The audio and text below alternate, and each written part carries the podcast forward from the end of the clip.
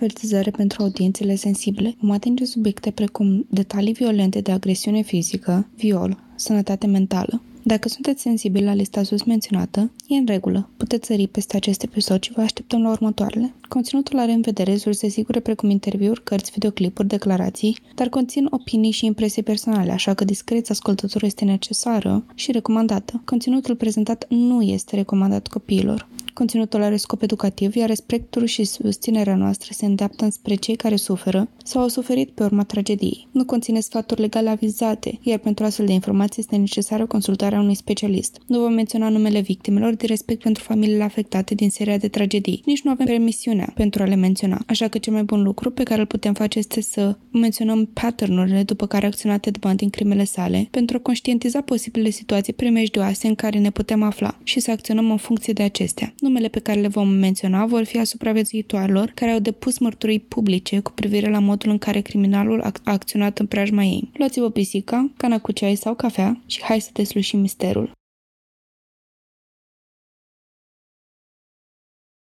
Salut! Bine ați venit! Sau mai bine zis, bine ați revenit. Știu, uh, răul meu tot timpul este un plus extraordinar unui cuvânt. Uh, bine ați revenit în caz că ați ascultat și episoadele trecute și în cazul ăsta chiar v-au plăcut. Am muncit foarte mult la ele și am avut... Uh, am făcut-o cu drag, pentru că tocmai uh, ce discutam zilele trecute cât de multă bucurie mi-aduce producția podcastului, pentru că nu numai că reușesc să mă documentez mai profund și să consum conținut true crime mai mult, pentru că asta făceam oricum, dar apuc să văd și reacția altora când, când le povestesc despre toate misterele și toate dedesubturile unui, unui caz. Și abia aștept să creștem puțin comunitatea asta și să, să obținem mai multe, eu știu, opinii, reacții, păreri și teorii care pot vin, veni alți oameni și pur și simplu mi-aduce bucurie. Și nu uitați că puteți să vă exprimați aceste opinii pe e-mail la crime și pisici arongmail.com cu punct între ele și, de ce nu, în DM pe pagina noastră de Instagram, uh, crime și pisici, unde vă așteptăm în număr cât mai mare. Și nu numai în DM-uri, puteți să interacționați cu postările noastre pe care le facem săptămânal despre cazurile despre care vorbim în acea săptămână și care consider că sunt destul de interesante. Am avut o postare săptămâna asta în care am cerut părerile micii noastre audiențe cu privire la piesa lui Charles Manson, Put Your Game On Girl. Și, pur și simplu, m-a încântat să văd reacția oamenilor când au ascultat piesa, nu numai pentru că, din punctul meu de vedere, mi se pare o piesă irie și având având în vedere ce om a fost Charles Manson, uh, s-a ridicat puțin părul pe mână și am... I got goosebumps. Sunt curios însă dacă în cazul în care nu ai ști că e scrisă de un criminal celebru, cum ți se apărea și care ar fi părerea ta diferită de cea de acum, probabil? Măi, piesele nu sunt rele, adică chiar îmi place și e în registrul în care mă îndrept cu gusturile mele muzicale, ca să spun așa. Și cred că mi-ar plăcea, dar uh, pentru mine contează foarte mult și povestea din spatele pieselor, nu numai plăcerea de a asculta muzică. Și de asta probabil nu voi continua să ascult uh, atât de des Charles Manson decât dacă trebuie. Bine, aici chiar ai o poveste în spate și una chiar foarte interesantă. Dar, iată că se apropie sărbătoarea favorită a criminalilor, să spun.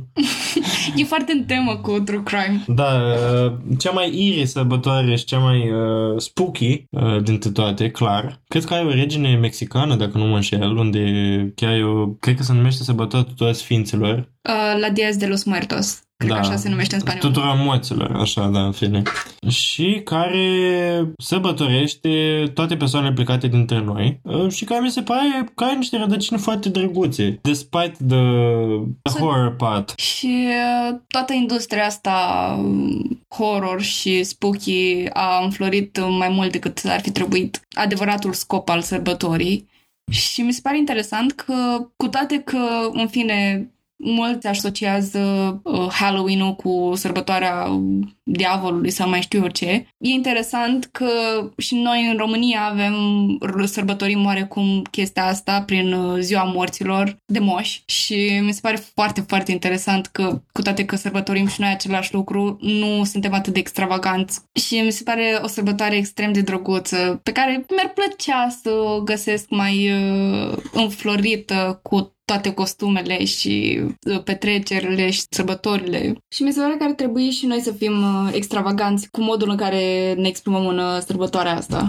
Bine, înțeleg de ce unii pot considera că a te îmbrăca în demon sau vrăjitoare sau ele mai ales în țară la noi poate fi considerat într-adevăr extravagant, prea extravagant, însă nu trebuie să uităm originile și care este scopul de a ludiciza moartea, de a o face un joc cumva.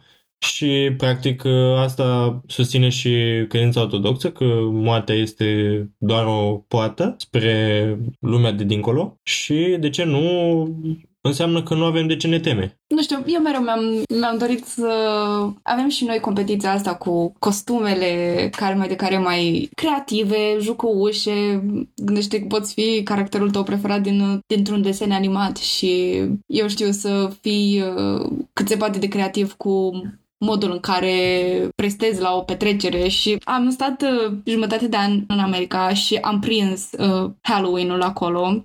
Am fost un, uh, un pacient și verișoara mea țin minte că a fost uh, doctor și verișorul meu a fost uh, un fireman, un uh, pompier și am creat uh, toți trei această narațiune cum că pompierul m-a salvat din, dintr-o clădire în flăcă și verișoara mea care era îmbrăcată în medic a venit și m-a bandajat și a fost o chestie foarte cute că mergeam la fiecare uh, ușă și lumea era super surprinsă cât de creativi am fost și modul în care am creat narațiunea asta simpatică între noi trei și a funcționat foarte bine costumul trio și mi se pare și foarte interesant uh, costumul de cuplu, cum poți să fii, uh, eu știu, uh, cuplul tău preferat din, dintr-o desen animat sau de prieten preferat dintr-o desen animat. Bonnie and Clyde. Că vine vorba, dacă ar fi să te costumezi, uh, în ce te costuma? Ca e a fi personajul tău favorit, ca să spun așa dacă ar fi... Gen, fac asta în fiecare an, mă gândesc în ce, ce m-aș costuma. În Taylor și... Swift. Probabil mi-aș dori să facem ceva împreună și m-am gândit la cuplul din Hotel Transilvania cu Mavis și, în fine, soțul ei, care mi se pare un cuplu foarte fain și cred că s-ar potrivi foarte bine și dinamicii relația, relației noastre și ca și un visual, acum am am uh, buzile negre și sunt îmbrăcată într-un pulover din asta negru ca Mavis din uh, filmul Hotel Transilvania. Deci cred că m-am costumat pentru tema discuției din uh, episodul ăsta, oarecum. Sau, de ce nu, putem fi Sabina Spellman și Nick din Sabina. Oh my god, da! E unul din cuplurile mele preferate. Sau te costumezi tu în ce vrei tu și eu mă îmbrac în ducesa din Casa Foster. Oh, doamne! Eu pot să mă îmbrac în blue! nu că mai urâ. Eu aș fi Toată... ducesa ce nesuferită. Toată lumea o urăște pe ducesa. Exact. și probabil uh, m-aș costuma într-un caracter din uh, Coraline, din film, dacă v-ați uitat. Îl recomand, e unul dintre filmele mele preferate de Halloween. Și probabil aș face un make-up inspirat din, uh, din film cu ochișorii din... Uh, nasturi. Din nasturi, da. și cu o, pur și simplu o o pelerină galbenă și poți să-ți iau și ție o pelerină galbenă și poți fi băiatul din It. Sau știi ce am mai putea face? Aș putea eu să mă îmbrac în, uh, în It și tu poți să fii băiețelul din uh, It care urmează să fie răpit. Așa e, cred că este mult mai bine așa. Dar acum că ne-am pus uh, măștile de personaje, să începem cazul de azi. Noi am auzit că vom vorbi despre tot o persoană care a putut o oarecare mască în societate mai parte a vieții lui și cred că am putea începe. Da, așa este. Personajul despre care vom vorbi astăzi a fost, uh, sincer, merită un Oscar omul ăsta. Nu știu cum a reușit să fie văzut de societate ca un om empatic și iubit de oameni, iar uh, în spatele cortinei să fie cel mai odios om care a existat vreodată și în ziua de astăzi încă există oameni care încă cred că nu el a făcut toate crimele astea. Sincer, am făcut greșeala să mă uit înainte la acel film artistic de pe Netflix. La filmul în care Ted Bundy, hai să-i spunem pe nume, a fost jucat de Zac Efron. Da, și sincer, modul în care el era depictat în acel film m-a făcut oarecum să empatizez cu el și chiar să cred că nu el a făcut-o la un moment dat. Pentru că nu știu dacă așa era făcut filmul sau uh, chiar așa a fost uh, toată chestia cu Ted Bundy, mă vei lămuri tu uh, în ceea ce privește cazul, însă a fost oarecum pătinitor uh, pentru Ted, pentru că la un moment dat părea că aduc martori falși împotriva lui și că fac orice ca să îl facă vinovat de acele crime și el spunea că nu era, că era inocent până chiar în ziua în care el a murit și trebuie să ai o tărie extraordinar de caracter să poți să menții acea mască despre care vorbeam uh, atâta timp. Ca să-ți răspund la o întrebare, trebuie să te uiți la filmul ăsta ca fiind o producție cinematografică și scopul este să adune oameni care să privească filmul și să fie fascinați de producție și, într-adevăr, cei care au conceput filmul au făcut intenționat uh, să pară că Ted Bundy este demn de mila noastră, pentru că au încercat să facă privitorii, noi, oamenii care ne uităm la film, să simțim ceea ce, ce au simțit oamenii de atunci cu privire la el în uh, camera de, um, de judecată, pentru că erau, existau foarte mulți oameni care empatizau cu Ted Bundy și că nu, nu credeau că el ar fi capabil de așa ceva. Da, înseamnă că o să trebuiască să duci o muncă de convingere și cu mine, pentru că numai filmului eu... Uh... Bine, știu că nu e adevărat, dar îl consider doar bazat pe acel film, că oarecum ceva a fost greșit în acel proces. Dar uh, ce ar fi să mă pui la curent cu The Real Facts? The fact is că Ted Bundy a fost și este cel mai popular criminal în America și uh, e timpul să ne punem centurile pentru că va urma o călătorie cel puțin interesantă. Nici măcar, nici măcar nu, mai, nu este necesară o introducere pentru Ted Bundy. Începe cu copilăria acestuia. Eleanor Cowell a fost o mamă singură de 22 de ani, ce a născut un băiețel pe nume Theodore Robert Cowell pe data de 24 noiembrie 1946. Iar pentru cine este curios, a fost săgetător. Din nou? Oh, nu. nu, nu din nou. Charles Manson a fost scorpion. Ah, ok. Vai, doamne, pentru o clipă credeam că o să spui că a fost tot uh, scorpion. Deja începeam să cred, începeam să fiu un believer. Dacă vrei o statistică din punctul ăsta de vedere, să știi că majoritatea criminalilor și oamenilor questionable din societate au fost scorpioni. Nu e destul. Vreau mai multe dovezi. Dată fiind situația mamei lui Ted, acesta s-a născut la o casă pentru femei, singure, în Vermont, și mai târziu s-a mutat în Philadelphia, la casa părintească a lui Eleanor. Că despre tatăl lui Ted este necunoscut, cu toate că au fost speculații, cum că acesta ar fi luptat în armată, urmând să fie veteran de război. Alții susțin faptul că tatăl lui Ted a fost și bunicul lui, dar în certificatul de naștere a copilului tatăl este scris ca unknown. Există atât de multe speculații privind identitatea tatălui, dar cel mai probabil nu își dorește să fie descoperit pentru persoana care a ajuns să fie Ted. Putem totuși discuta pe baza mamei lui. Aceasta a crescut într-o casă religioasă alături de părinții ei, iar faptul că a rămas gravidă la vârsta de 22 de ani, fără să se căsătorească înainte, a fost foarte rușinos pentru aceștia. Până la urmă, Ted a fost adoptat de bunicii lui, care au încercat să îl convingă că mama lui este de fapt sora lui. Cât de derutant poate fi asta pentru un copil? Nu neapărat derutant. Ideea este că mă gândesc că el nu a avut concepția asta asupra societății, cum că ai, orice copil trebuie să aibă o mamă și un tată, cumva nu a crescut cu asta sau poate a văzut la alții și nu vedea la el și da, poate fi derutant pentru un copil din acest punct de vedere. Pentru că tu practic simți, că, simți din prima că îți lipsește ceva. Da, are o soră care, bine, mama lui care era, îi spunea că e sora lui, dar tot nu, nu știu dacă putea face mai ales după la, de la o vârstă, conexiunea ca dintre fiu și mamă. O vreme asta a funcționat, până când Eleanor a decis să-și ia copilul și să se mute la Washington.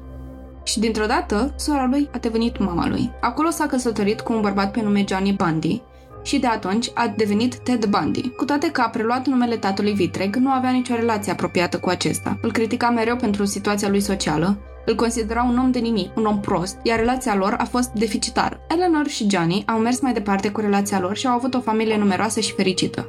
De la vârste fragede, a fost raportat că Ted a avut o predilecție pentru subiectele morbide precum moartea, crimele, voia mereu să se joace cu cuțite și tot felul de instrumente ascuțite. Când a crescut mai mare, și-a creat un fetiș toxic pentru BDSM. Tânărul Ted, aș spune poate chiar adolescentul Ted, a fost un copil bun, cu note foarte bune la școală, doar că viața lui socială era practic inexistentă.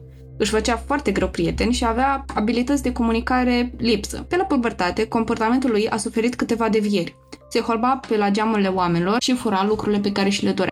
Ted este admis la Universitatea din Washington, unde a cunoscut o domnișoară care i-a plăcut foarte mult. Acesta a admis că atracția lui pentru ea era în mare parte condusă de lucrurile de care el ducea lipsă. El simțea că s-ar putea completa foarte frumos și au început să se vadă. Era într-adevăr o fată frumoasă, brunetul cu păr lung, elegantă, de clasă, provenită dintr-o familie bogată, cu influență, iar mai târziu, în loviturile sale, victimele îi semănau. Până la urmă s-au despărțit, iar Ted a fost foarte afectat de eveniment. A absolvit cu diplomă în psihologie în 1972 și a fost acceptat la drept în Utah, dar nu a promovat până la urmă. Cred că se lăsase de studiat. În 1969, Ted a început o relație de șapte ani cu o femeie pe nume Elizabeth. Era o mamă singură care se chinuia cu adicția de alcool, dar noroc că Bundy a fost acolo să o ajute cu asta. Aceasta a declarat într-adevăr că se simțea iubită de Ted. Era persoana caldă de care avea nevoie. A devenit puțin mai dezvolt din punct de vedere social și politic. A primit o scrisoare de recomandare de la guvernatorul republican american, deoarece s-a remarcat prin munca sa depusă în campania de promovare. Nu putem ignora și șarmul lui Ted. Nu sunt singura care să spună faptul că Ted Bundy a fost într-adevăr un bărbat cât se poate de arătos. Pe lângă asta, lumea îl descria ca fiind empatic, amuzant, carismatic și asta a fost un pachet suficient de convenabil pentru ca lumea să aibă încredere în el, inclusiv victimele. Acum vom intra într-un fir narrativ temporal și vom începe în 1974, când se preconizează că activitatea lui Ted Bundy a început. Mai multe femei din zona Washington și Oregon au dispărut misterios. Multe legende au început să circule în legătură cu ultima oară când victimele au fost văzute, și anume că erau însoțite de un bărbat tânăr, înalt, frumos, cu părul închis la culoare. Unele persoane chiar îl cunoșteau sub numele de Ted. Acesta ademenea victimele în mașina lui, adesea prevăcându-se că este lovit sau bătut și este în nevoie de ajutor. Victimele erau în mare parte empatice și îl ajutau cu tot ce avea nevoie, dar din păcate nu supraviețuiau. Erau adesea violate și mai apoi bătute cu cruzime până la moarte. După ce termina, le abandona, urmând să se întoarcă la ele pentru a le ascunde și poate să le mai abuzeze încă o dată sau de mai multe ori în funcție de cât de repede se descompuneau. 12 din victimele lui Ted Bundy au fost decapitate, iar unii jurnaliști au teoretizat că capurile au fost depozitate în casa criminalului o vreme. Aceste victime au fost până la urmă puse în legătură între ele. 1 februarie 1974 a fost răpită o femeie de 21 de ani din propria casă când dormea au fost descoperite craniul și părți din mandibulă în California, la muntele Taylor.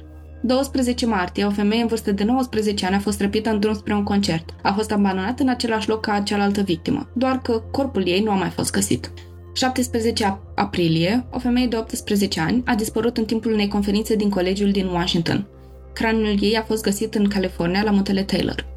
6 mai, o femeie de 22 de ani dispare de la Universitatea din Oregon. Craniul ei a fost găsit în aceeași locație ca celelalte. 1 iunie 1974 a dispărut o femeie după ce a plecat de la un bar, iar rămărșițele ei au fost găsite la muntele Taylor în California. 11 iulie 1974, o fată de 18 ani a fost răpită de pe o alee din spatele casei la care stătea. 14 iulie, două fete, în vârstă de 23 de ani, respectiv 19 ani, au fost răpite dintr-un parc în plină zi. Rămășițele au fost recuperate într-un orășel din apropiere. Seria de dispariții a început să primească din ce în ce mai multă atenție de la mass media, așa că Ted Bundy s-a relocat în Utah. De data asta, crimele au urmat astfel. 2 octombrie, a acelui an, o fetiță de 16 ani a dispărut din orașul în care locuia. Corpul nu a mai fost găsit. 18 și 31 octombrie, două fete de 17 ani au dispărut din cartierul în care locuiau. Corpurile lor au fost găsite pe traseele montane din zonă. 8 noiembrie, Carol Daronch. În documentarul The Ted Bundy Tapes, Daron și-a amintit, până în cel mai mic detaliu, de ziua îngrozitoare de toamnă din 1974, când a intrat pentru prima dată în contact cu Bundy în zona Salt Lake City, din Utah. Avea 18 ani la acea vreme și, în ciuda faptului că a auzit despre o serie recentă de răpiri și omoruri, nu s-a simțit în pericol, așa că nu își luase măsuri de prevenție în acest sens. La urma urmei erau anii 70, iar zona în care stătea era o comunitate restrânsă, în care lumea se cunoștea și în care nu se simțea în primejdie. În În ziua răpirii, Daronch s-a dus cu mașina la mall și a intrat într-o librărie. La scurt timp după aceea, a fost abordată de un bărbat ciudat, care s-a identificat ca polițist și a avertizat-o că cineva încearcă să intre în mașina ei. Semnele de avertizare erau acolo. Ar fi trebuit să-și dea seama că era doar o scamatorie. Din mașină nu-i lipsea nimic, bărbatul mirosea alcool și conducea un Volkswagen Bug, în locul unei mașini de patrulare oficială. Totuși, luând în considerare că se afla într-o comunitate sigură și bărbatul care a abordat-o avea o insignă destul de realistă, nu s-a întrebat de două ori de verosimilitatea identității sale. Ce motiv avea ea să nu-l creadă? Daron s-a urcat în mașină și a plecat. Ea a simțit că lucrurile nu funcționau corect. Când a ajuns la o școală elementară și a observat că ușa laterală a pasagerului nu avea un ner ușor accesibil. A început să intre în panică. El i-a cătușat una dintre încheieturi, a scos o armă și a amenințat că o va ucide. Nu am fost niciodată atât de spământat în toată viața mea, a afirmat Daronci într-un documentar. Știu că acesta este un clișeu, dar toată viața mea mi-a trecut prin fața ochilor. În cele din urmă s-a zbătut să scape de bărbatul care o ținea captivă. A găsit o cale de a deschide ușa și a scăpat. Am luptat toată viața, a adăugat ea. E un lucru bun că am avut prezența de spirit. Patru ore mai târziu, Bandi a ucis o altă femeie într-un acces de furie. Aceasta avea 17 ani, un an mai mică decât Carol. Uh, da, e trist cât de ușor poți cădea plasă unui bărbat care arată bine și vorba ta de mai înainte și a multora e foarte empatic și care se și deghizează în persoane în care natural simți că ai putea avea încredere, cum ar fi un polițist. Practic nu te gândești că persoana din fața ta putea minți și că de fapt este un criminal în serie în locul unui uh, luptător al, uh, al legii. Da, mai ales că într-un polițist care îți prezintă insigna pe care este obligat să ți-o prezinte, ai încredere în așa ceva. Nici măcar nu te întreb dacă este într-adevăr un polițist sau nu, având în vedere că omul ăsta ar trebui să te păzească și să-ți vrea binele, instant ai încredere în el. Da, nu poți decât să faci ce spune el și din nou, este dubios să te pună să intri în mașina lui și că ai vorba ta în mașină de poliție oficială și să pleci. Însă, din nou, în momentul în care cineva îți arată o insignă, nu prea țin să contești ceea ce se spune. Da, ideea e că aici s-a terminat uh, seria de crime din 1974 și sursele oficiale spun că s-a reapucat de ucis în 1975 care nu este mult mai târziu. Măi, când te uiți la frecvența cu care el ataca, ceea ce este o dată sau de două ori pe lună... Și a luat o vacanță. O vacanță de Crăciun, nu? Da. Nu, nu știu, mi se pare că există mai mult decât ni se spune. Ideea este că el și-a susținut mereu inocența și nu s-a făcut responsabil de crimele care i-au fost puse în cârcă de, de oamenii legii. Și a fost foarte complicat pentru cei care erau activi implicați în caz să-l convingă pe Ted Bundy să confeseze crimele pe care le-a făcut și am primit doar niște declarații destul de puierile într-o încercare disperată a lui Ted să scape de pedepsa capitală. 12 ianuarie. Victima în vârstă de 23 de ani a dispărut din hotelul în care era cazată în Colorado. Corpul ei a fost găsit după 36 de zile prin apropiere. 15 martie, o femeie în vârstă de 26 de ani era așteptată la o tavernă din Colorado, dar nu a fost găsită niciodată. 6 aprilie, o femeie de 25 de ani a fost abordată de un bărbat în timp ce se plimba cu bicicleta. Nu a mai fost găsită. 6 mai, o fetiță de 12 ani a dispărut de la școala la care învăța, iar trupul ei a fost abandonat într-un râu. 28 iunie, o fată de 15 ani nu s-a mai întors acasă de la conferința pentru tineret la care participa în Utah. În tot timpul ăsta, Ted se vedea cu Elizabeth. Acum, toată lumea a pus la zi pe ea pentru că nu a raportat comportamentul dubios al iubitului ei. Și cu toate că a declarat că intuiția ei spunea că ceva este în neregulă, Elizabeth nu avea nicio dovadă fizică că ceva ilegal se întâmpla în viața acestuia. La un moment dat, Elizabeth a găsit un satâr în sertarul de la biroul lui și când ea l-a confruntat despre asta, a dat un uh, răspuns evaziv. În moment în care iubita lui Ted și-a dat seama cât de diabolic poate fi, a fost când ea și cu fica ei erau plecați într-o excursie cu barca și acesta a vrut să o împingă în apă. Era la un punct foarte aproape să cadă în apă și eventual să se înnece, după spusele ei, a observat cum cei mai frumoși ochi pe care i-a văzut în viața ei s-au transformat în cea mai urâtă și mai închisă culoare pe care o văzuse. În momentul ăla a fost terifiată pentru viața ei și cred că a fost un punct care a făcut-o să îl denunțe la forțele de ordine. De asemenea, Ted Bundy era foarte posesiv cu fizicul lui Liz. Avea un păr lung, frumos, brunet, iar de fiecare dată când spunea că și-ar dori să îl tundă, acesta devenea foarte nervos și posesiv cu părul acesteia. Nu o lăsa să-și parte părul în niciun alt fel decât drept, lăsat liber și o cărare pe mijloc.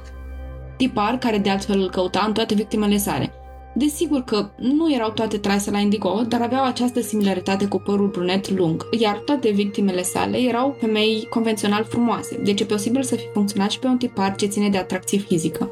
Cercetând mai mult despre disparițiile care se întâmplau în zona în care stătea, a început inevitabil să fie din ce în ce mai sigură că partenerul ei este cel vinovat, că era în strânsă legătură cu cazurile care au făcut rumoare în zonă.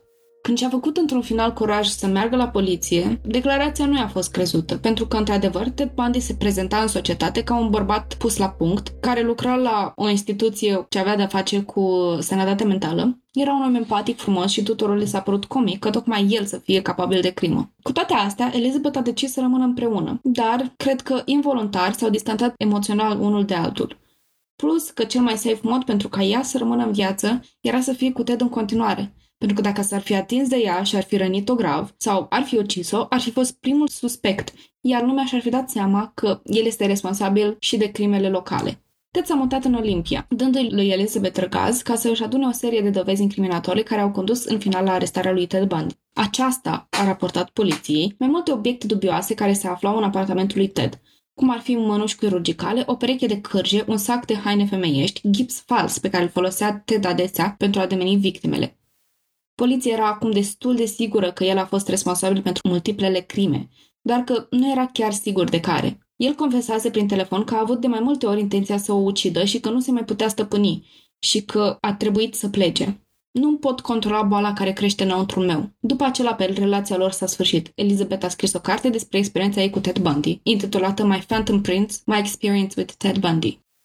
Deci, practic, Ted a admis că vrea să-și ucidă viitoarea soție. Da, și stai și te gândești cum după nu una, nu două, nu trei, ci deja 10-15 persoane dispărute, poliția Poliția nu a reușit să ajungă la un suspect sau să facă o arestare. E trist cum după atâtea persoane care și-au pierdut viața, forțele de ordine încă nu reușiseră să pinpoint uh, un anumit, un anumit făptaș. Ei avea o listă mai mare de suspecți, adică se cunoștea faptul că pe criminal îl cheamă Ted și căutau oameni uh, care aveau un Volkswagen Bug, care aveau numele de Ted și aveau o listă foarte mare de suspecți și era foarte greu pentru ei să elimine atât de multe persoane din lista aia, astfel încât să iasă cu Ted. Și era o posibilitate foarte mică să-l fi găsit tocmai pe Bundy, pentru că el nu avea niciun antecedent. Da, da, dacă stai să te gândești, câți TED cu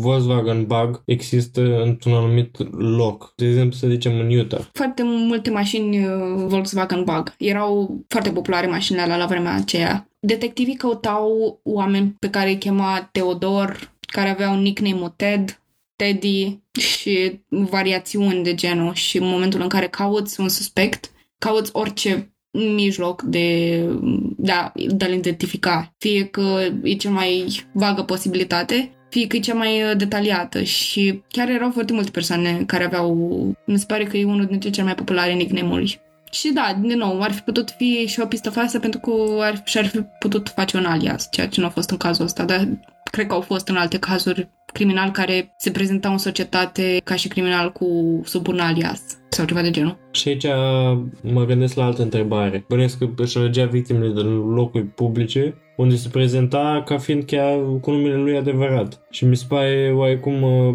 neglijent acest fapt și mă duce cu gândul la probabilitatea ca acesta să, nu știu, fi suferit de o manie compulsivă de a își omori victimele mm-hmm. poate ceva psihologic și probabil că el nu considera greșit ceea ce făcea, nu îi se părea normal să-și ascundă numele dacă nu făcea nimic greșit. Da, și revin la ideea că el era un om foarte empatic și era foarte carismatic, nu avea niciun antecedent de crimă sau jaf sau orice infracțiune, nu avea la activ, nu era băgat în sistemul judiciar uh, despre care vorbeam în episodul trecut ca să aibă de unde să-l coată și să-l întrebe dacă el a făcut crimele. Deci era în ochii detectivilor era o probabilitate foarte mică ca el să fi făcut orice infracțiune pentru care ar fi suspect. Dar totodată tot trebuie să începem de undeva. Sau nu, nu trebuie să încep de nicăieri, Alex. Cum a fost prins? Pe data de 16 august 1975, Ted nu a oprit la semnalele poliției rutiere la o verificare de rutină. Acesta avea, practic, luminile farurilor stinse. Uita să-și aprindă farurile ca orice om cinstit din societate. Așa că a fost prins și arestat în Salt Lake City, Utah. După ce agentul de poliție reușește să-l oprească, a observat că scaunul din dreapta a șoferului lipsește. Acesta a refuzat să răspundă și a fost rugat să iasă din mașină. Mașina a fost perchiziționată și a fost găsit asupra lui un fel de murder kit. Au fost găsite obiecte cu, după cum urmează. O mască făcută din ciorapi, un ciocan, rangă, cătușe, pachete de gheață, pungi mari de gunoi și tot felul de instrumente care pot face rău unei persoane. Ofițerul i s-a părut dubios că a găsit obiectele astea tocmai în mașină și a decis să îl ia în custodie pe Ted. A fost eliberat după puțin timp pe o cauțiune. Când a ieșit și a vândut mașina unui tânăr și așa a scăpat de câteva dovezi incriminatorii, desigur că poliția a găsit mașina în cauză la cel care o cumpărase și au fost ușor conduși la criminal. 1976. După câteva luni în care a trebuit să trăiască fără răspunsuri, Daronci a primit în sfârșit o veste bună. Poliția a găsit fire de păr de ale ei în mașina criminalului și arestase un bărbat care părea să se potrivească cu descrierea ei și dorea ca ea să vadă dacă poate să își identifice atacatorul într-un grup. Înainte de identificarea lui Bundy, acesta a încercat să-și modifice aspectul. S-a tuns și a schimbat stilul vestimentar, dar Daronci l-a recunoscut aproape imediat. În ciuda curajului ei, Daronci a spus că mulți oameni i-au pus la îndoială acuratețea și intențiile, spunând că Bundy era chipeș, demn de încredere și inteligent, prea inteligent pentru a fi un ucigaș. El, un mormon nou convertit și un student la drept, nu ar putea fi un sadic violator în serie și criminal. Totuși, Daronci a depus mărturie în instanță, iar Bundy a fost condamnat la închisoare pentru o evaluare de 90 de zile. Până la urmă a fost condamnat la închisoare pentru 15 ani, în iunie al al ciluiaș an. Această condamnare este doar valabilă pentru femeia care a depus mânturie împotriva sa, nu pentru crimele oribile întâmplate până în punctul în care a fost condamnat. Până în punctul de față, societatea nu s-a îmbunătățit cu nimic în ceea ce privește mărturiile femeilor și preferă societatea să țină partea unui bărbat alb carismatic decât să creadă o victimă care a fost supusă unui asalt sexual, fie el și eu știu, un gest cât mai mic sexual care contează și categoric n-ar trebui să fie făcut. Da, este o problemă care se regăsea și atunci și există și acum și practic nimic nu s-a schimbat. Mai majoritatea bărbaților din forțele poliției tind să minimizeze importanța gesturilor pe care le poate face un bărbat uh, în fața unei femei și cum poate să o trateze pe o femeie. Da, și aici intrăm în uh, perspectiva misogenă în care bărbații sau, în fine, și femeile adesea spun că e vina victimei, că de ce s-a îmbrăcat așa și că Păi cum vrei să se comporte lumea în jurul ei dacă, eu știu, fac alegeri vestimentare oarecare? Da, adică trăim mai ales în ultimii ani într-o lume în care libertatea de exprimare a ajuns la un nivel uh, în sfârșit acceptabil și lumea consideră că da, dacă se îmbracă așa, ce vrea să transmită și până la urmă nu cred că este vorba de transmis ceva și este vorba de pur și simplu să te simți bine în pielea ta. Și nu ar trebui ca asta să fie un impediment uh, în a te îmbrăca așa cum vrei. Da, sau în a te simți bine. Adică, bine, și, și ca femeie am avut și eu experiențele mele cu priviri uh, nedorite din partea bărbaților și, eu știu, atingeri indecente și țin minte o dată clară când mergeam pe stradă și eram îmbrăcată în pantaloni de training și aveam un hanorac oversized larg pe mine și chiar și atunci, în fine, niște bărbați din, uh, din stația de de autobuz uh, fluierau după mine și strigau după mine și nu aveam o ținută provocatoare în niciun fel. Eram opusul cuvântului sexy în momentul ăla dar vreau pur și simplu să dovedesc un punct de vedere care este extrem de valid și care consider că probabil unele dintre ascultătoare se pot, uh, se pot identifica. Dar întorcându-le la Ted Bundy, care din fericire a stat în închisoare, din păcate a stat în închisoare mult prea puțin, pentru că în octombrie a evadat, chiar în timpul de recreere a deținuților. A fost găsit ascuzându-se în tufișurile din preajma închisorii. A fost băgat de data asta la izolare, iar câteva săptămâni mai târziu a fost transportat în alt stat pentru a fi judecat pentru crima din Aspen. Atunci, a decis că va fi propriul reprezentant în instanță, ceea ce l-a scutit de cătușe și lanțuri. I-a fost permisă utilizarea librăriei din instituția în care era închis pentru a se documenta pentru cazul pe care trebuia să-l susțină. În momentul în care Ted a intrat în bibliotecă, a văzut un geam deschis și asta i-a fost portița de scăpare. A fost recuperat după 8 zile de la evadare și nu ultima oară când a evadat. În decembrie, a reușit să scape din nou din închisoare. A slăbit 30 de kilograme și așa a încăput prin gaura pe care o sculptase în celula sa. Exersa în fiecare noapte modalități eficiente de a se strecura prin acea găurică și aduna cărți pe care să le pună una peste alta în patul său ca să pară doarme. Dispariția a fost descoperită după 15 ore, ceea ce a dat suficient timp să scape. Sărim în timp la data de 15 ianuarie 1978. Pe data asta avem raportate trei supraviețuitoare ale lui Ted Bundy, dar și două victime decedate, Karen Chandler și Katie Kleiner, în vârstă de 21 de ani. Karen Chandler, bobocită în Florida State University din Tallahassee, locuia în casa frăției universității de la începutul anului 1978, când Ted Bundy, după ce a scăpat din închisoarea din Colorado, și-a găsit drumul către această casă.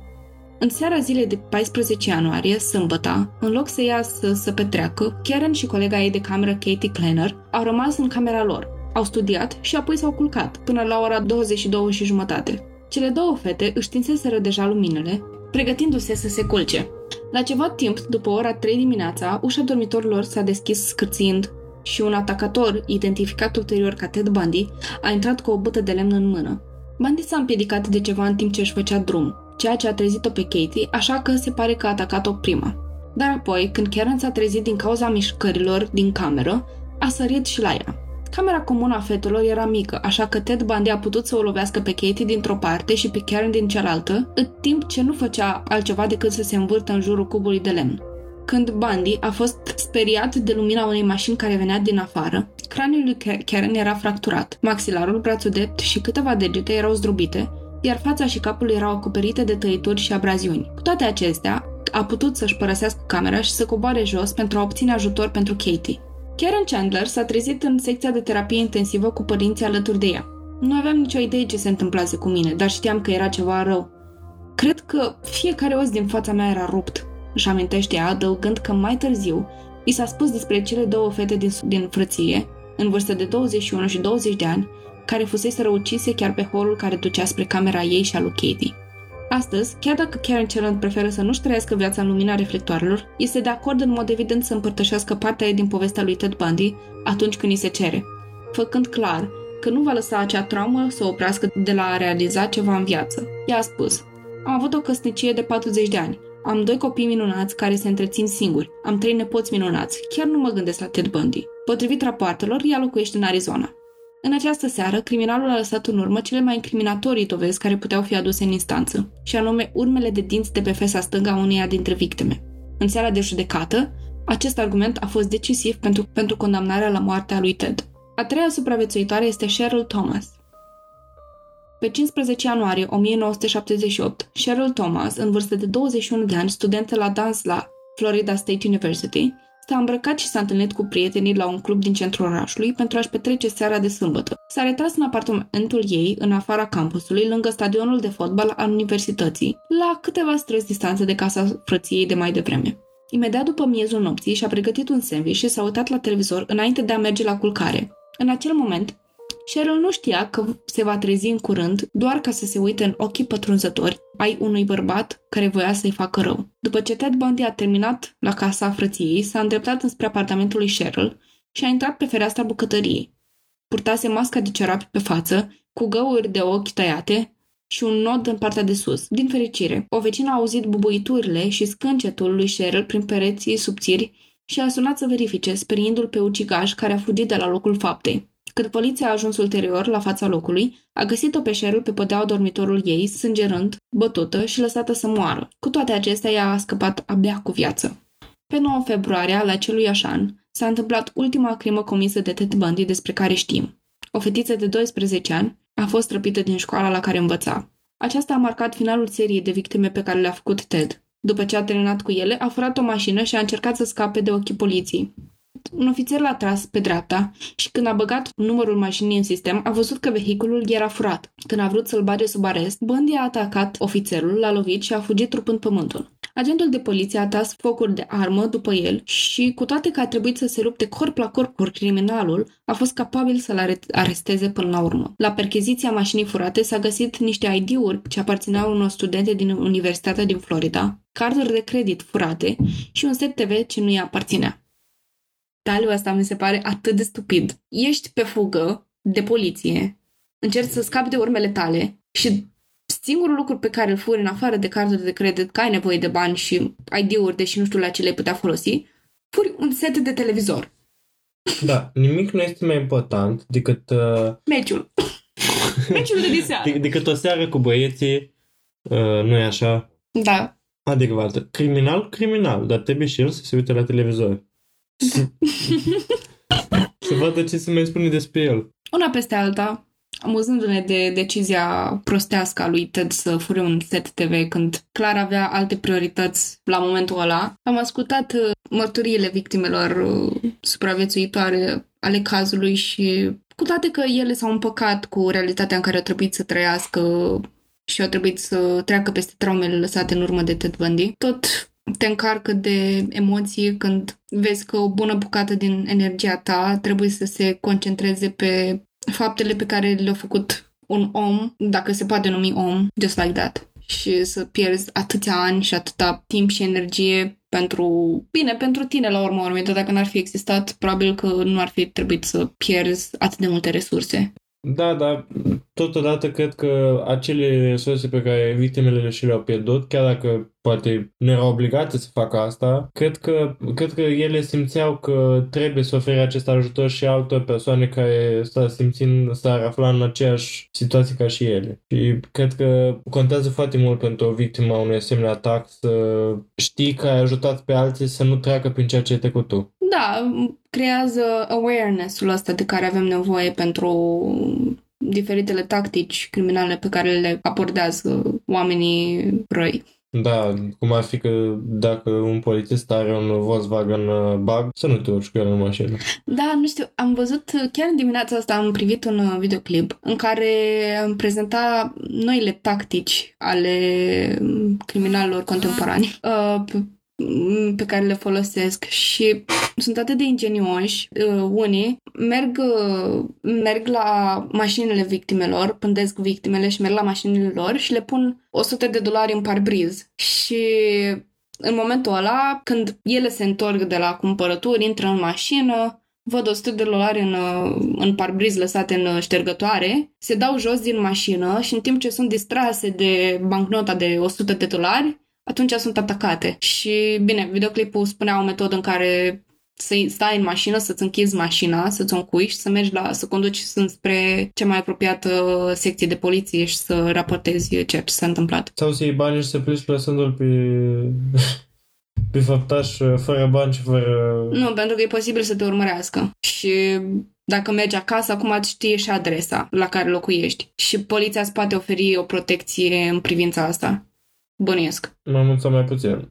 Adică nu știu, mai ales în țara noi cât de bine funcționează. Adică te duci le spui polițialilor că ai găsit o bancnotă de 100 de dolari în, uh, în ștergător și că ai nevoie de protecție pentru că un ucigaș te, te urmărește. Da, pentru noi poate ne se pare logic, dar pentru ei uh, ar considera o risipă de resurse, poate. Așa că tot dacă găsești o bancnotă de oricare fi în uh, ștergător, eu dâmt. Ești, uh, ești destul deja. Am găsit pe niște forumuri niște mărturii de la copiii persoanelor care au fost abordate de Ted Bundy și um, le povestiți de toată viața copiilor lor că în fine, a existat un bărbat care, nu neapărat că a existat un bărbat, dar le învățau copiii, își învățau copiii să nu aibă încredere în bărbați care par bine și forțoși sau oricare tip de bărbat. Le cer ajutorul persoanelor vulnerabile, adică copii, tinere, adolescente, chiar și femei în vârstă de 26 de ani, care ar trebui să fie mai mature. Și, în fine, ne întoarcem la mărturia despre care vorbeam. Copiilor le-au arătat uh, mamelor o poză cu Ted Bundy și ea chiar l-a, l-a recunoscut că chiar el îi ceruse ajutorul să pună o barcă pe mașină și acesta l-a refuzat, ceea ce în mod evident i-a salvat viața. Și luați și piesa asta de informație. Dacă un bărbat dubios, vă cere ajutorul în parc, noaptea, în, întu- în plin întuneric, uh, refuzați-l politicos și luați-vă măsuri de precauție. Asta e că am înțeles că, pe lângă faptul că nu părea dubios, uh, făcea asta și în mijlocul zilei. Da, două dintre victime le-a racolat de la un parc în, în care era un lac mare, în care era un uh, hotspot, să spun așa, un loc unde mergeau foarte mulți tineri, tineri în vârstă de 17-21 de ani, să se distreze în weekend și de acolo se prefăcea că era ori rănit, ori avea nevoie să-și pună barca pe mașină și avea nevoie de ajutor și le cerea ajutorul tocmai uh, fetelor uh, tinere și deși erau și bărbați prin preajmă pe acolo. Și în fine, na, nu poți blama victimele că au avut încredere într-un bărbat și că au vrut să facă cel mai bun lucru pe care îl considerau să facă și anume să-l ajute pe bărbatul ăsta neajutorat. Da, asta e cel mai trist, că practic el uh, profita de bunătatea victimelor sale și se baza pe aceasta. Da, ceea ce le oferea vulnerabilitate în fața lui. Vești bune, în 1979, în iunie, Ted a fost judecat în instanțe pentru crimele comise la casa de fete unde s-au întâmplat două crime și au fost două victime care au supraviețuit. Procesul a fost mediatizat la de sute de reporteri de pe cinci continente și a fost primul caz de pe televizoarea națională americană și filmările se găsesc și pe YouTube pentru cine își dorește să se uite la ele, ceea ce vă recomand să le priviți. Majoritatea filmărilor din sălile de judecată sunt plictisitoare, dar trailurile lui Ted Bundy au fost de-a dreptul fascinante, pentru că îl vezi pe criminal așa cum este el, încercând să seducă juriul, să îl captiveze cu șarmul lui și cu o carismă care e pur și simplu te hipnotiza. În filmări se poate observa că printre spectatori se aflau femei care pur și simplu erau fascinate de caracterul lui Ted Bundy. Și chiar avea un caracter foarte interesant și te fascina și te hipnotiza cu modul în care se, se mișca și încrederea pe care o avea în el însuși, pentru că omul chiar era destul de credibil când spunea că nu el era vinovat. Era pe scaunul de moarte și el încă spunea că e inocent. Asta m-a, m-a impresionat și pe mine din uh, filmul de care îți povesteam la începutul episodului. Mi se pare foarte greu să menții această declarație că tu ești nevinovat chiar până în momentul în care ești condamnat la moarte și ești pe care să mori. Și încă o dată mi se pare oarecum plauzibilă o boală psihică, din nou revin asupra acestui aspect, pentru că am înțeles că oarecum a fost condiționat să declare că el a fost vinovat, spunându-se că nu că va scăpa de pedeapsa cu moartea și el a refuzat chiar și atunci, că în continuare că este nevinovat. Și să-ți menții declarația chiar și când e în joc uh, viața ta, cred că cumva instinctele tale primare de supraviețuire undeva dau kicks. Da, așa este. Eu am un iliac în cât.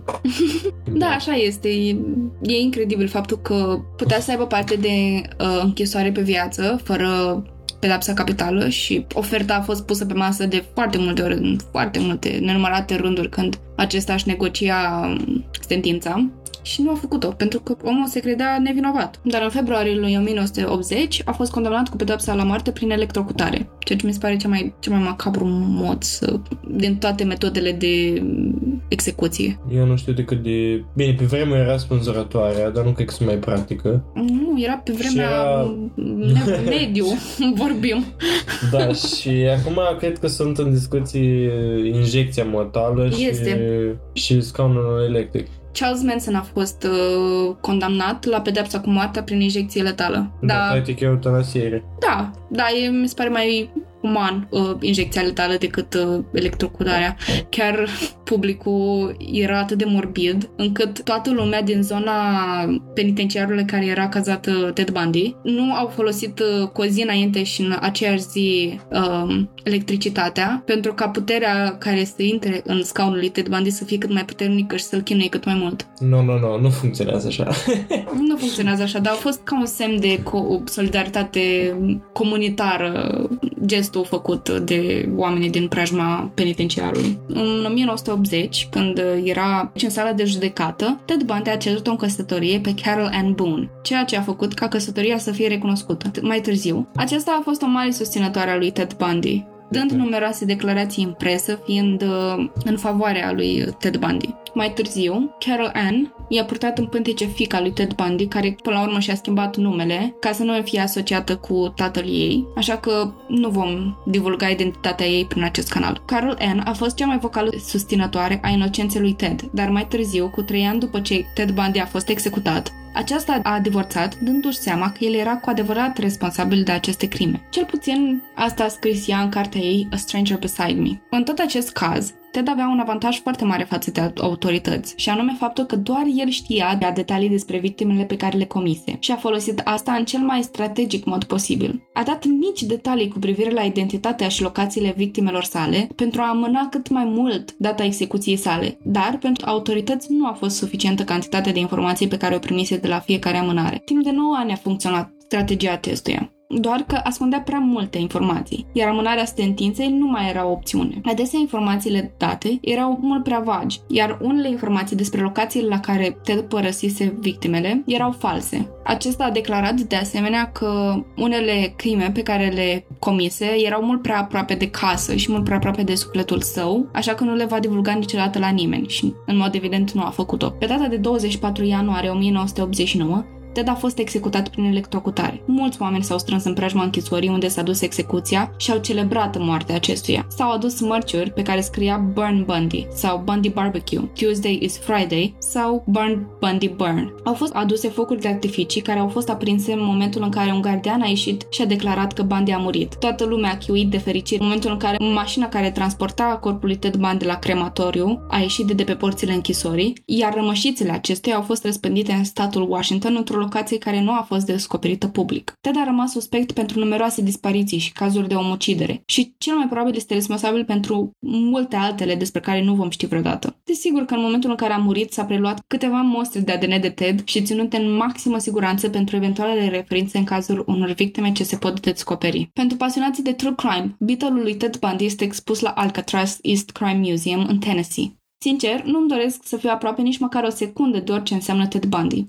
Cel mai probabil mașina aia nu a fost spălată sau afectată în vreun fel de când a devenit piesă de muzeu și pot mai bănui ce atmosferă se află în jurul acelei mașini. Probabil ar fi o singură scuză pe care aș putea o găsi să fiu în aceeași cameră cu acel autovehicul, în care numeroase femei au fost supuse unor suferințe atât de brutale. Voiam de multe ori să mă opresc din research-ul episodului acestuia, dar pentru că mi s-a părut absolut dezgustător ce a făcut el. Și gândurile mele se îndreaptă către supraviețuitoare că au trăit pentru a-și spune poveștile și care sunt adevărații eroi ai poveștii terifiante a lui Ted Bundy. Ele, nu Ted, ar trebui să fie venerate pentru vitejia lor, pentru că au, devenit, pentru că au venit cu experiențele lor și ne-au amintit că au depășit situația pe care a lăsat-o în urmă unul dintre cei mai terifianți bărbați care au trăit vreodată. Bundy a fost supus mai multe ori examene psihiatrice. Da, într-adevăr, uh, nu numai uh, faptul că o persoană ca Ted Bundy a existat, ci mai mult uh, măturiile, cum ai spus și tu, celor care au supraviețuit, uh, fac uh, din Ted Bundy monstrul pe care îl cunoaștem cu toții. Pentru că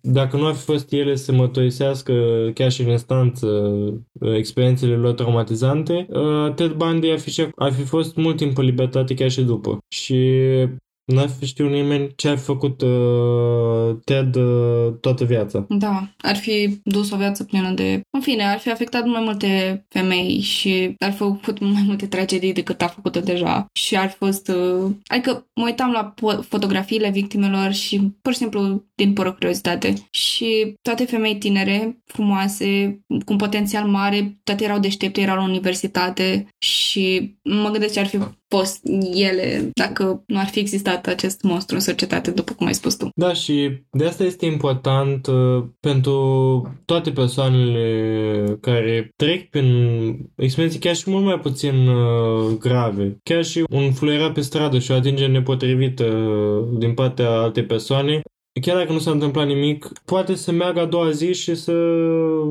facă ceva mult mai grav. Așa că este important să menționez uh, organele de lege chiar și aceste lucruri minore care se întâmplă pe stradă. Sunt total de acord cu tine, mai că din păcate ce ofițer te ia în serios când mergi la el și spui că domnule, omul ăsta mă fluiera pe stradă sau domnule, omul ăsta m-a atins vorba ta nepotrivit sau da. de-abia, de-abia sunt crezute victimele de violuri sau alte infracțiuni de genul. De ce ar, s-ar, s-ar focusa pe acele victime care au fost doar pur și simplu atinse. Pentru că mă, cu cât mai multe victime vin la secții de poliție și menționează asemenea atacuri, cu atât mai mult uh, lumea o să le ia în serios. Unde multe persoane o să declare acest, un lucru, o să fie luat în serios. Da, dacă merge o singură persoană izolată și declară că a fost atinsă uh, nepotrivit de un bărbat, da. Dar dacă vin 20 de persoane și spun lucruri asemănătoare, deja devine o problemă publică. Și este o problemă publică, dar este conștientizată în acel moment. Da. Și eu cred că numai așa poți, uh, nu prin uh,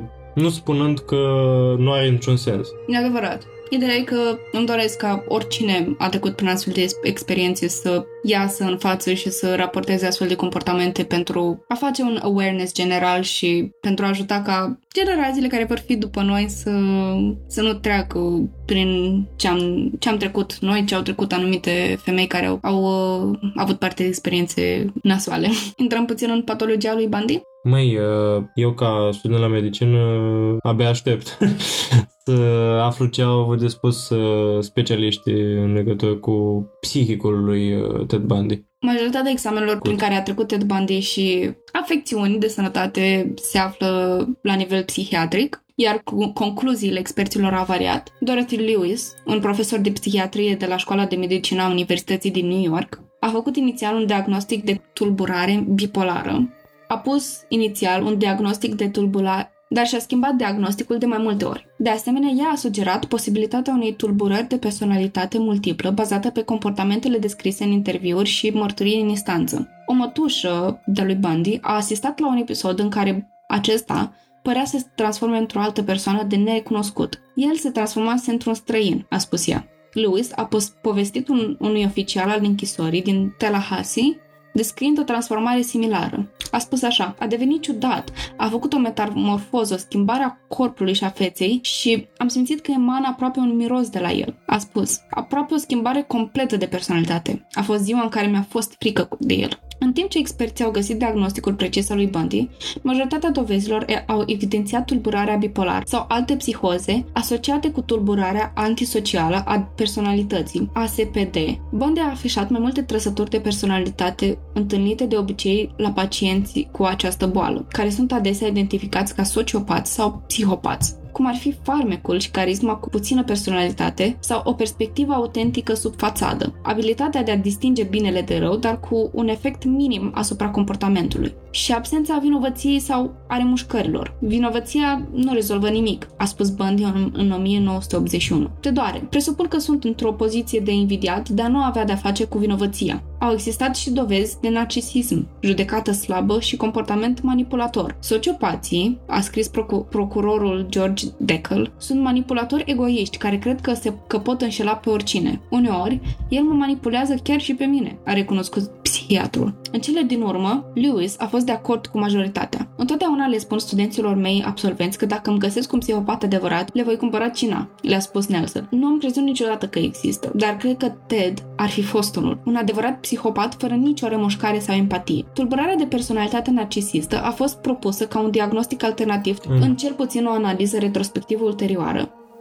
În după amiaza, înainte de a fi executat, Bundy a acordat un, Bundy a acordat un interviu lui James Dobson, psiholog și fondator al organizației creștine evanghelice Focus on the Family. A folosit ocazia pentru a face noi afirmații despre violența, violența din mass media și despre rătăcinile pornografice ale crimelor sale. S-a întâmplat treptat, treptat, a spus el. Experiența mea cu pornografia, care tratează la un nivel violent cu sexualitatea, este odată ce devii dependent de ea. Aș continua să caut tipuri de materiale mai puternice, mai explicite, mai grafice până ajungi la un punct în care pornografia merge doar atât de departe, în cazul în care începi să te întrebi dacă poate chiar, chiar dacă o faci, ar da ceva dincolo de faptul că o citești sau o privești. Violența în mass media, a spus el, în special violența sexuală, a trimis băieții pe drumul spre a fi Ted Bundy's. FBI a sugerat că ar trebui să pună la punct cinematografele pentru adulți și să-i urmeze pe patroni în timp ce pleacă. Mă vei ucide, a spus el. Va proteja și societatea de mine. Dar există mult mai mulți oameni care sunt dependenți de pornografie și nu faci nimic în acest sens. Un videoclip interesant pe care l-am găsit cu, cu Charles Manson, în care acesta a declarat în mod public că Ted Bundy are o perspectivă absurdă asupra pornografiei și că el ar consuma astfel de con- și că el a consumat astfel de conținut și nu a ieșit în lume să ucidă persoane. Charles a mai declarat faptul că Ted Bundy nu este decât un laș.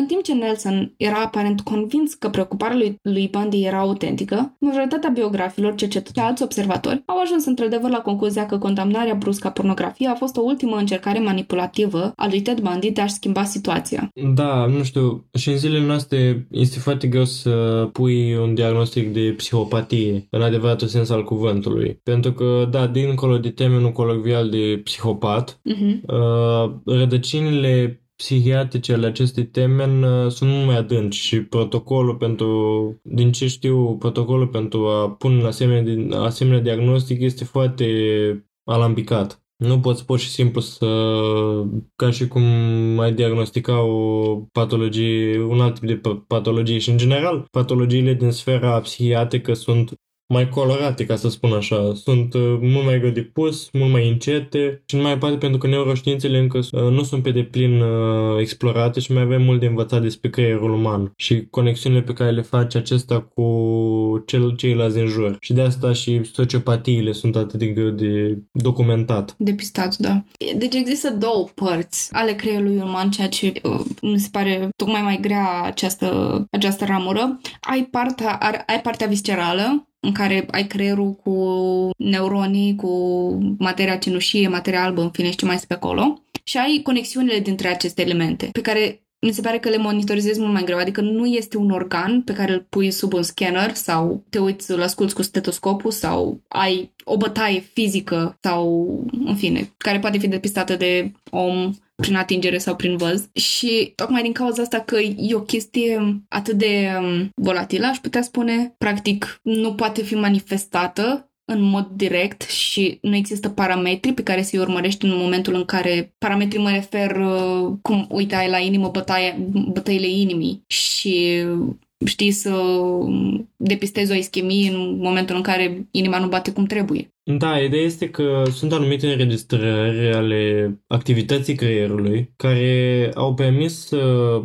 recent cercetătorilor să clasifice anumite tulburări de comportament pe seama uh, activității cerebrale în momentul în care acesta se gândește la anumit lucru. De exemplu, la sex, la familie, la locul de muncă, la chiar și, nu știu dacă s-au făcut cercetări în domeniul criminalistic, Uh-huh. în domeniul penitenciarilor, uh, în domeniul uh, tulburărilor uh, care evident duc la psihopatii, dar uh, știu că suntem pe drumul ce bun în acest uh, sens și cumva înregistrând activitatea cerebrală putem să ne dăm seama care părți din creier sunt atașate de, anumit, uh, de anumite emoții, de un anumit comportament și poate în viitor o să putem să, de ce nu, să vorbim despre un tratament al uh, acestor uh, tulburări de comportament. Eu, din punct de vedere al evoluției medicinei, eu sunt foarte optimistă. Da, bine, uh, după cum am spus, uh, psihiatria și științele, neuroștiințele sunt în continuare un tărâm uh, misterios Uh-huh. Categoric. uh, și greu de clasificat și greu de explicat. Uh, E greu să explici ceva ce nu stăpânești chiar tu în, uh, în totalitate. Da, acum am avut un, uh, un uh, flashback uh, subit la orele de psihologie din, uh, din liceu și cât de dificil era din partea noastră ca, bine, învățăcei, dar și ca și profesorul a spus că este încă dificil uh, aspectul ăsta, e cum definești un gând, cum definești o emoție care, pe care Bine, o emoție poți să o pui pe baza anumitor hormoni care te influențează, dar mi se pare incredibil să reușești să definești, definești un gând pentru că mi se pare aproape imposibil să faci asta. Da, adică de la ce a generat acel gând Exact. până la ce a cauzat uh, acel gând să se întâmple, uh, totul este un amalgam de neurohormoni, de Sinapse? de sinapse, de căi neuronale care se îndepătund și la tehnologia actuală e cam imposibil să uh, pui punctul pe ei și să spui că da, acel gând a pornit de acolo și putem să facem ceva în legătură cu asta. Da, sunt convins că în timp vom ajunge și acolo. Da, trebuie să avem încredere în uh, procesul de evoluție al uh, medicinei. Ceea ce până acum a dat uh, roade destul de, de multe. Cam asta a fost episodul de astăzi. Eu nu mai am uh, informații pe care să ți le dau și uh, de asemenea vă, vă pot doar să vă redirecționez către anumite resurse din care să vă trageți voi concluziile finale. Și anume vă trimit la um, filmulețele din cadrul uh, procesului prin care a trecut Ted Bundy. Vă trimit la, po- uh, din nou, la podcastul Stinge Lumina, unde există și acolo un episod despre Ted Bundy foarte bine documentat. Și la filmul ăsta chiar mi se pare foarte interesant, deși e o reprezentare cinematografică și poate puțin romanțată a întregii situații cu Ted Bundy, vi-l recomand. Are un casting foarte bun, adică mi se par foarte bine aleși actorii, de la uh, avocați până la actorii principali, Lily Collins și Zac Efron. Și la uh, miniseria de pe Netflix, uh, Conversații cu un criminal, mi se pare că se numește, care este, face o treabă foarte bună Uh, să prezinte experiențele prin care au trecut uh, victimele și chiar și cele decedate, iar dacă vreți să vă documentați asupra lor, găsiți informații despre ele în documentarul ăsta, pentru că ei probabil au permisiunea de la familie să abordeze subiectul ăsta. Da, uite, acum că ai terminat uh, și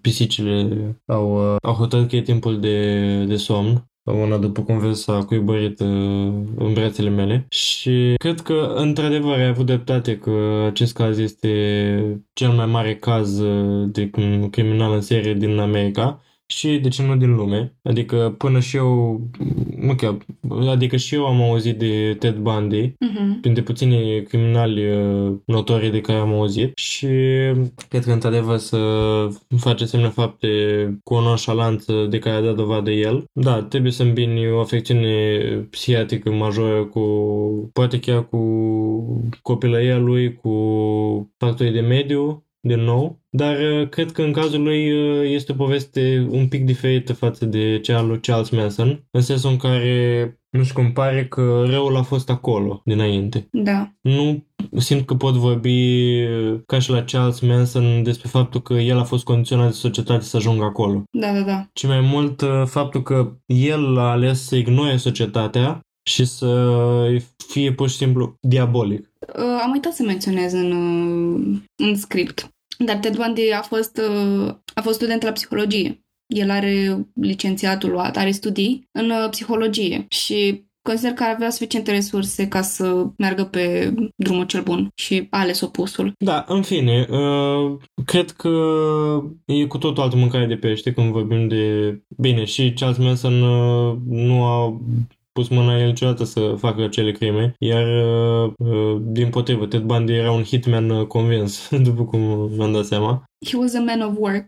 da, dar lăsând gluma la o parte, mi-a plăcut enorm de mult acest caz. Mă bucur. Cu siguranță înțeleg de ce atât de mulți au urmărit acest caz și au l-au considerat cel mai important caz și îi așteptăm și pe ascultătorii noștri, de ce nu, la cu părerile lor despre acest caz. A fost totuși uh, Ted Bundy inocent până la urmă?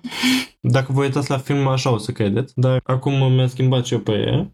A fost inocent sau nu? A meritat să primească pedepsa, pedepsa cu moartea? Încă o dată, este ok ca în zilele noastre să se aplice pedepsa cu moartea chiar și unor criminali în serie ca el? Sau nu? Toate aceste opinii, le așteptăm, uh, cum am spus și la începutul episodului, pe adresa de e-mail sau uh, pe pagina noastră de Instagram și ne vedem în episodul următor, în care de data aceasta voi documenta eu câteva cazuri. Abia aștept!